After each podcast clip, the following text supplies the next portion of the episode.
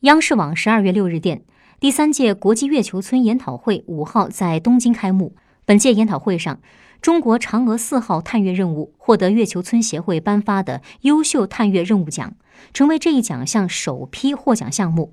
这也是嫦娥四号任务继英国皇家航空学会金奖后获得的又一个国际奖项。